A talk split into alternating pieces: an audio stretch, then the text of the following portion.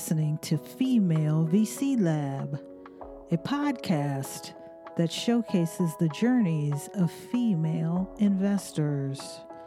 My name is Barbara Bickham, and I am an award winning CTO and VC that teaches companies and investors about emerging technology.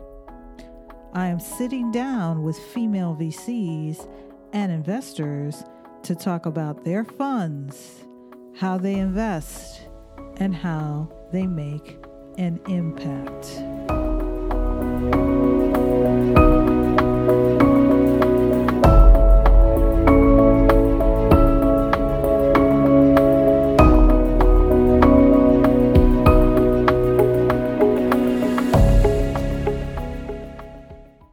Welcome to the Female VC Lab podcast. Pratibha, thank yes. you so much for joining us. In one line, can you give me your name, your title, and the name of your fund? Sure. Hi, Barbara. My name is Pratibha Vuppuluri. I head up investments at Unreasonable Collective. Thank you so much. So, Tell me a little bit about what inspired you to become a venture capitalist or an investor. Yeah, I I came to the United States from India uh, 20 years ago with a dream to really join Wall Street. And so I started my career at Wall Street and focused really in capital raising for the last 20 years and all the while so the fuel capital can really play can really play a role in providing traction and the support that companies have. And the last four years, I was blessed to be exposed to the world of doing well and doing good and really looking at companies that are having sustainable technologies at the core of their business model and that, while passing those kind of deals to VC funds, I started to realize it was those kind of companies I wanted to be backing and investing myself. And that got me excited to build out this new model, Unreasonable Collective, whereby it's a pledge fund and people like me, individual investors can, like me, can be investing through manager-led syndicates. So that's gotten me excited about investing and directly aligning myself with companies that are doing well and doing good in the world. Wonderful. So tell me a little bit about your investment thesis and what's the motivation around your thesis? Sure. So the Unreasonable Collective essentially is a, as I mentioned to you, is a pledge fund. It's yes. a manager-led syndicate where we have individual investors across the spectrum, family offices, individuals, high, uh, high net worths, and, you know, and if you have to humanize this demographic, the LP base runs the gamut between C-suite professionals all the way to royalty. Some, you know, princesses, princess and are part of our network. But the underlying thesis for us has been DNI.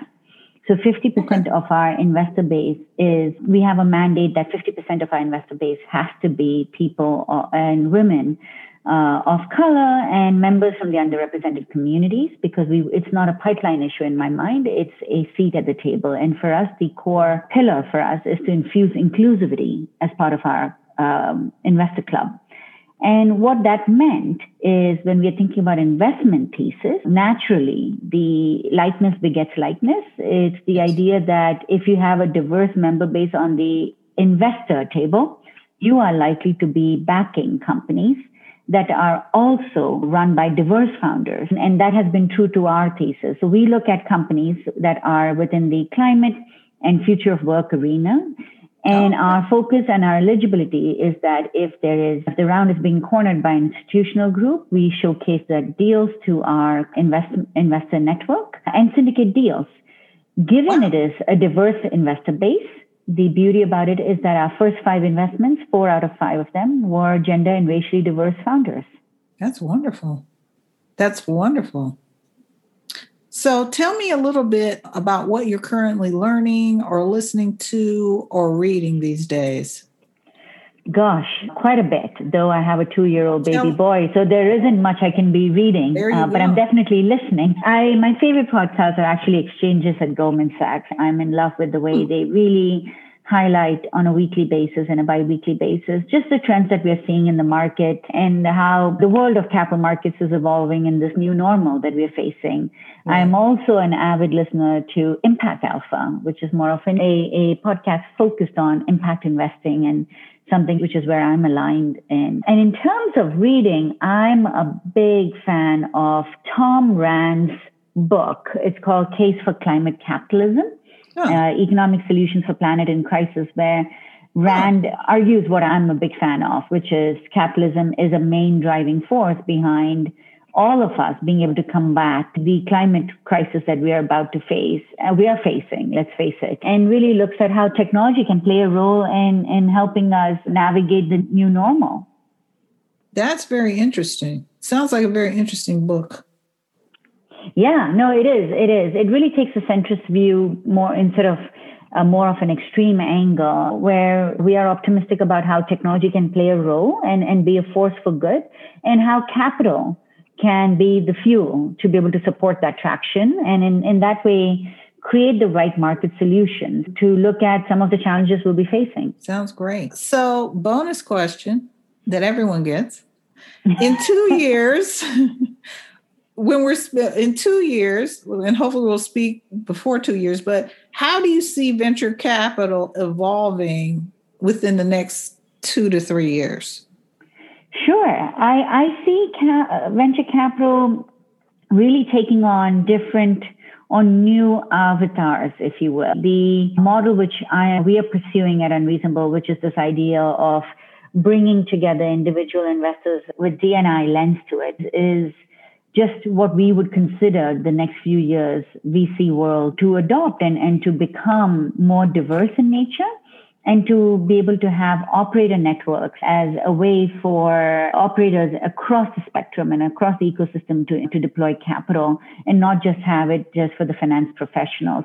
So to me, DNI is a big focus. And I think over the next two or five years, I would hope that we set up and change the narrative around gender and racial diversity in the financing space. I think what you're doing is really a powerful thing trying to close the there there are two gaps. There's the gap of the funding between the companies and the and the kind exactly. of the GPs, LPs, and then there's the gap of the GPs and LP pool. So mm-hmm. it's like we're aligned in that. We're trying to also, that's in our thesis, trying to close some of these gaps. How do you close the gaps of these underserved, underrepresented? And even still, if you're looking at all the things that have come out of what's been happening, still underserved, underrepresented women are still less funded than most yes. other people. And that's so shocking to me.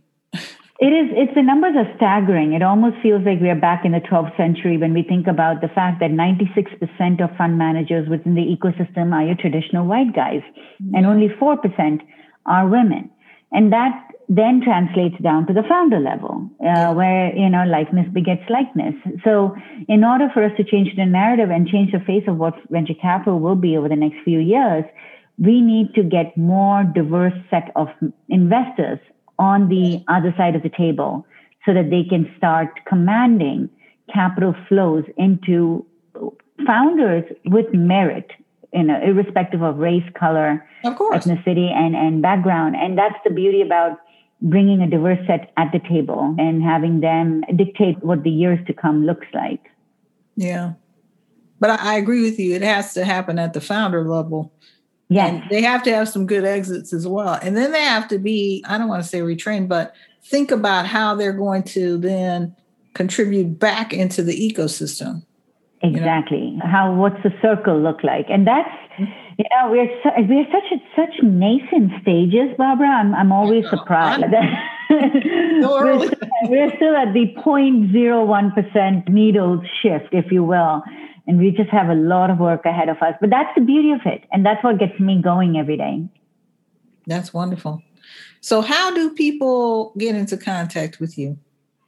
I am available at Pratibha at unreasonablegroup.com. You can always connect with me on LinkedIn. I have a remarkably long name. So just say, you know, if you type in Pratibha, I'm pretty sure I show up, P R A T I B H A. And I'm also available on LinkedIn, uh, Twitter at Impact Chat. Thank you so much, Pratibha from the Unreasonable Group for being my guest on the Female VC Lab podcast. Thanks, Barbara. It's been a pleasure. Thank you.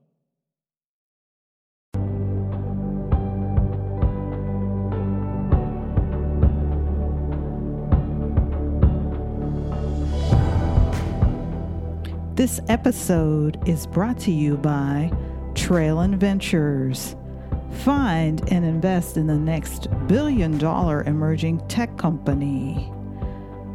Sign up for our exclusive content at https colon slash slash trailyn t r a i l y n dot com to find out more.